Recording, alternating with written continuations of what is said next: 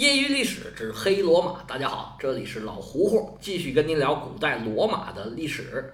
那位听到现在呀，可能就觉得，哎呀，怎么现在也没有黑，也没有罗马呢？说的竟是远古的事儿，而且呢，不说罗马，一个劲儿的说希腊。这事儿啊，你还真别着急，盖房子还得打基础呢。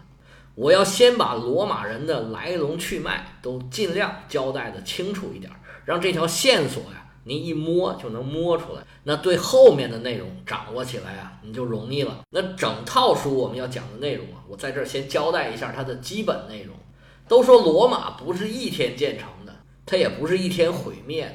我们就是打有人开始讲罗马，一直讲到公元四百七十六年，西罗马帝国彻底灭亡。它大概啊要分这么几个时期。最开始呢，当然了，就是原始时期，我们现在正在讲的这个时期。那个时候呢，有意大利人，有拉丁人，但是并没有罗马人，因为根本就没有罗马呢。随后呢，罗马建成以后，经历了几百年的王政时期。那个时候，罗马是有国王的。这个时期呢，大概是从公元前七百五十三年到公元前五百零九年，二百多年的时间。这个时间呢是大概时间，并没有准确的纪年。而从公元前五百零九年到公元前一世纪吧。五百年不到一点的时间是罗马共和国时期。为什么说公元前一世纪呢？因为具体纪年呢有争议。这个罗马帝国到底从哪一位帝王开始，这是有争议的。不过最晚也不会超过公元前二十七年。不管从哪一位皇帝开始算起，罗马帝国就开始于公元前一世纪，一直到公元四百七十六年。这大约五百年时间就是罗马帝国时期，这四个阶段就是我们要讲的，从罗马建成开始，一直到西罗马帝国灭亡，大概是一千两百年的时间。交代一下这个阶段，我们继续昨天的内容。上回我们讲了意大利人的主要来源，还讲了他们跟希腊人的渊源。意大利人跟希腊人的最像的地方，就是他们进行娱乐的方式。简直就是一模一样。意大利人和希腊人在最早的聚会，这种娱乐型的聚会时候啊，这种模式都是一样一样。先是一个战舞表演，在二零一六年的欧洲杯的时候，冰岛足球队在每次比赛之前都要表演那个战舞，场面威武雄壮啊，非常有冲击力，非常震撼。还有比较出名的是新西兰的毛利战舞。意大利人和希腊人的这个战舞应该跟这种形式就差不多。开场之后呢，就是胡蹦乱跳啊，一阵儿这个群魔乱舞，然后呢，就开始了这个化妆舞会。那个时候呢，会做简单的面具，而更重要的呢，就是披着山羊皮，吃喝玩乐，纵酒狂欢。这么一轮大家玩下来，差不多该收场的时候，最后表演的就是笛子。笛子这个乐器啊。在罗马历史上一直起着非常重要的作用。之后呢，关于宗教啊，还有艺术啊，这个吹笛人我们还要单独的来讲一下。这是两个民族一样的地方，加上咱们以前说的那些啊，他们一样的地方真的是特别的多。但是，一说到但是，后面的话就重要了。这两个民族啊，在精神层面上的东西，更多体现的是完全相反。古希腊曾经创造出灿烂辉煌的文明。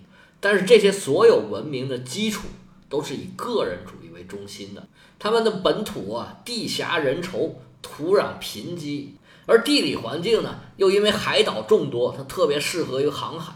各个城邦虽然小国寡民呢，但是争斗不休。希腊人应对这些事儿的方法就是什么呢？发展自我，发展个性，不愿意受约束，不愿意受束缚。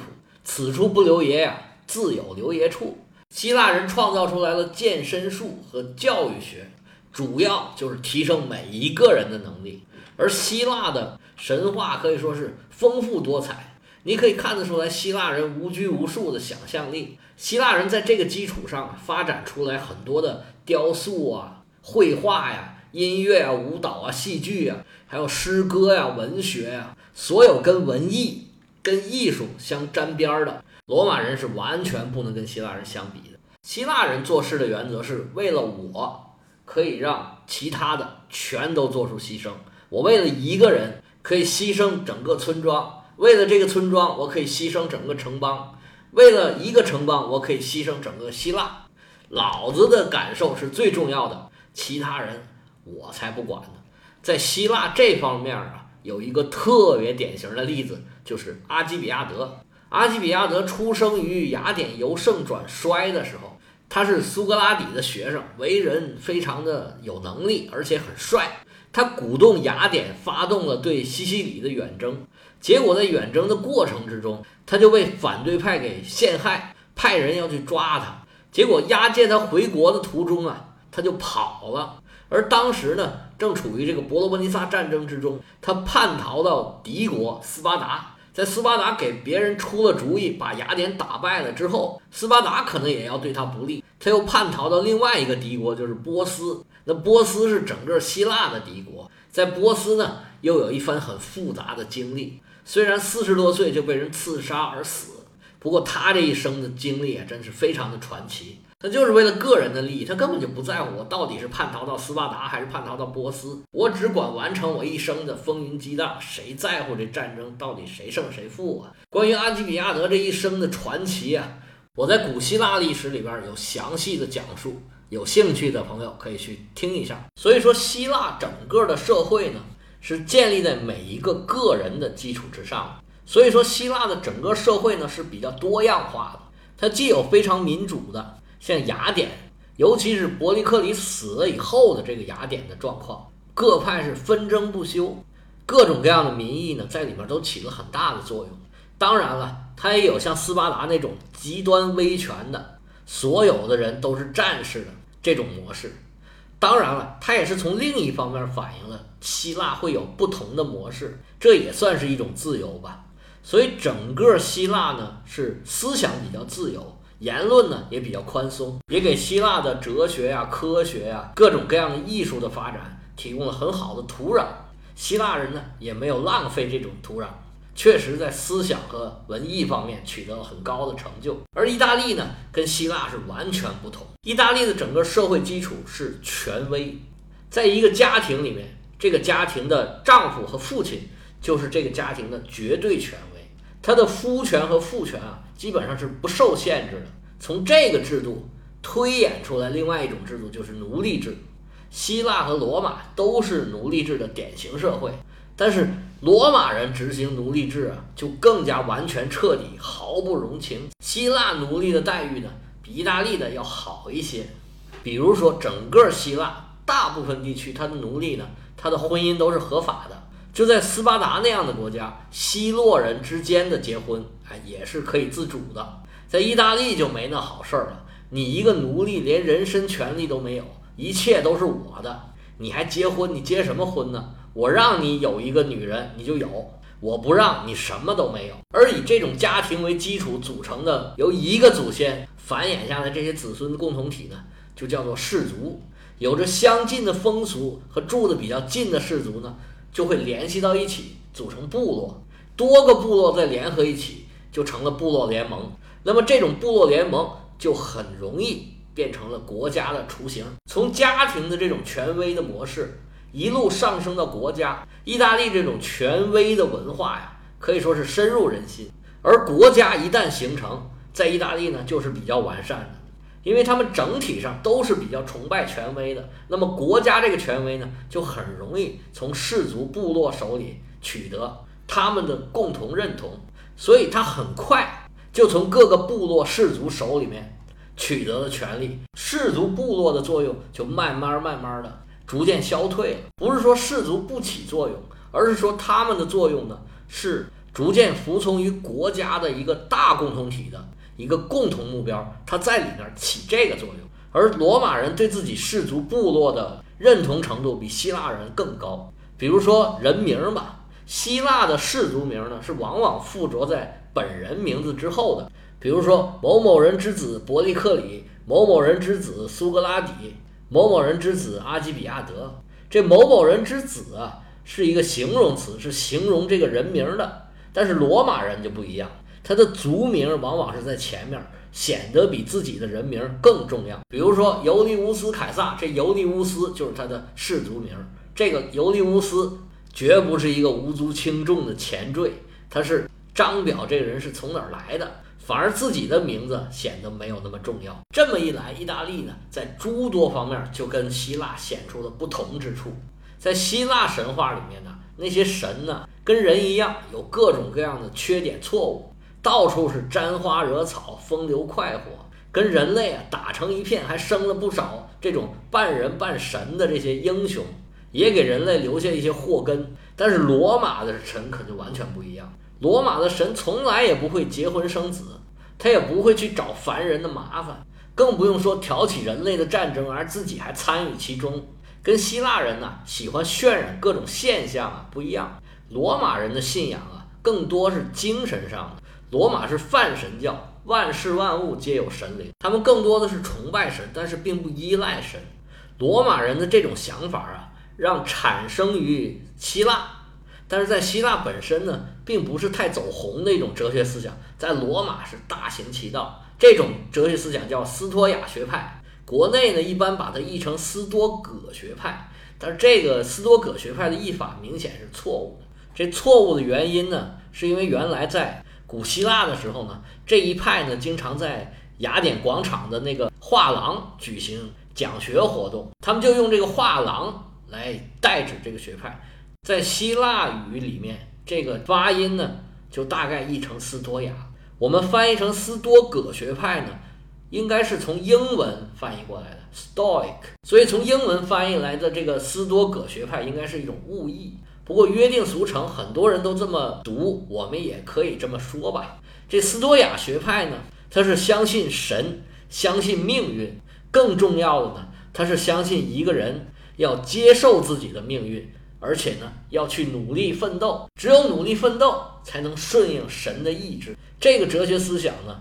对于刻苦耐劳、服从性强而又特别务实的意大利人来说是非常合适的，所以他们就很快的就接受了这种哲学思想。相对于希腊人来说，意大利人更加务实，他们对于艺术啊、科学啊、思想啊这些没有那么擅长，但是他们能更加脚踏实地的制定制度、制定法律、执行自己所制定的这些东西，约束自己，服从集体。他们更愿意凭借集体的力量获得更大的利益。在英语里面啊，有个 religion，就是信仰的意思。这个词儿就是来源于拉丁语，到底怎么读我也不太会读，大概跟英语差不多吧。它这个信仰就是约束的意思。希腊的神话呢，以人为主，或者以神为主，而罗马的神话呢，都是一些概念，它的神全都是概念。希腊的神话里面充满了故事。罗马的神话呀，就是公式，他更认为自然是一个必然的结果。用现在咱们说的话叫“努力就有回报”。意大利人呢更相信这个，所以他们就更努力，也更有回报。有一个现象更能反映这个问题：希腊人在献祭的时候啊，仰望星空，双手高举，向神表达自己的敬意；而罗马人献祭的时候，就拿着这托家大袍子。蒙着脑袋，在心里向神默默祈祷，这种鲜明的对比啊，很形象地说出了这两个民族的差异。也许正是这种差异，让意大利的政治是比较早熟的，他们建国呀非常的顺利，而且事后呢，靠这种组织能力，古罗马迅速拉开了跟其他民族和种族之间的战争能力和组织能力的差距。所以，罗马人能够称霸地中海啊，不是偶然的。从他们的思想上就有这种合理性。好了，形而上的东西讲这么多，我们也把仰望星空的眼光啊拉下来，看看我们的主角拉丁人生活这块土地到底是什么样的。现在的拉齐奥大区比当时的拉丁人的居住区啊要大得多得多。现在的拉齐奥大区横跨了台伯河的两岸，周边的山区呢也包了进来很多。总面积呢有1.7万平方公里，比北京还要再大一些。这个地区呢用意大利语翻过来是拉齐奥，更古老的拉丁名字呢叫做拉丁姆。这是经过罗马，就是罗马城邦的扩张，加上后来罗马帝国的扩张，那么罗马城发展的比较大，扩张到现在这样一个辐射到周边这么大一个大区的是一个结果。而最初拉丁人定居的拉丁姆可没有这么大，台伯河就是他们的北界，河那边就是外国了。当时啊，那里属于伊特鲁里亚人的地盘，当时的拉丁人还不是伊特拉伊特鲁里亚人的对手。他们能勉强固守住自己的台伯河南岸的沿海的平原地区呢，就不错了。而周边的山区呢，就是拉丁姆地区的东界和南界。这里说的东西南北啊，是相对的，因为这个地区呢，大致是呈一个矩形，跟经线呢，就是横着的这条线，大致呈三十度角，它就是斜着放着这么一个，大部分是沿海地区平原的这么一个地区。面积有多大呢？大概在两千平方公里多一点儿，大概比深圳的面积大一点儿。我们国家很多地级市都是跟这个面积是差不多的。拉丁姆北边是一条大河，东边、南边是群山环抱，西边是大海，形成了一个相对独立的地理单位。这里是一个典型的地中海式气候，冬季温和多雨，夏季炎热干燥。这里年降水量大概在八百毫米左右，大概相当于中国秦岭淮河那一线。而整个意大利半岛啊，都是多火山的。远古时候自然有很多火山喷发，近古也不少。大家肯定都听说过这个庞贝古城被维苏威火山给喷发给埋了，那是公元一世纪的事儿。讲到那个时候呢，我们可能还要再说一下这个事儿。而现在意大利半岛上也还是有活火山的。这么一来，整个意大利呢，它的土壤都是比较肥沃的，因为沉积的这些火山灰啊，能够提供营养物质。这些条件综合起来，它这里还是很适合发展农业的。在这儿啊，如果登高望远，可以看出来一片的平原。但是，一说但是就要坏事儿了。虽然看起来是一片平原，但是实际上这里是一片丘陵。平地虽然也有。但是把这块地啊分割成小块的，是一座座的小山小岭。拉丁姆这里有很多石灰岩地貌，就像桂林山水那样，叫喀斯特地貌，就是在地质年代里流水把山冲刷的是沟壑纵横，而且有很多溶洞。拉丁姆的这个地貌没有那么明显，但是也是有很多深谷。意大利半岛的山脉，咱以前说过，都是很平缓的。是属于比较古老的山系，但是平原呢被切割成一块儿一块儿的，并不太开阔，这个是发展农业的一个大问题。还有一个更大的问题，这里的气候是冬季温和多雨，夏季炎热干旱，而整个地势呢又是起伏不定，有高有低。这里冬天基本上是不会到零下的，不会结冰，大河里面的流水是一年四季都不断的，但是到了春夏之交。降雨是越来越少，这里七八月份呢，很少很少下雨。这时候麻烦就出现了，有些小河沟、小水潭，还有在山区里面坑坑洼洼的地方，还有各个溶洞，就会出现越来越多的这个积水。这水呀，慢慢蒸发，慢慢干了，可就麻烦了。大家都有这个经验啊，所谓户枢不渡，流水不腐。这流水是不腐啊，这死水可容易腐啊。水里面的小鱼小虾很快就变成臭鱼烂虾了，各种水生植物、浮游生物就开始腐烂，然后啊，蚊虫滋生。大家可以想象啊，整个拉丁姆平原变成一个像动画片里面散发着绿油油的那个光的那个地方，整个平原散发着一股臭气。这臭还好说呀，问题是它传染疾病啊。在这臭水里面，夏天温度又高，这么一沤，各种细菌病毒就开心了，赶紧的滋生繁衍，搭着这苍蝇蚊子到处这么一散。那个时候啊，又没有那么好的卫生条件，吃的穿的大小二便，虱子臭虫这么一传染，这么好的地方似乎就不太适合人来生存了。那拉丁人就这么认命了吗？他们又想了什么办法让自己继续生存下去呢？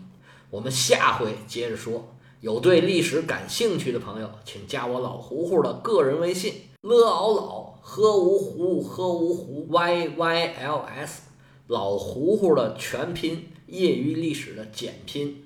想知道拉丁人是如何对抗自然、生息繁衍下去的？我们且听下回分解。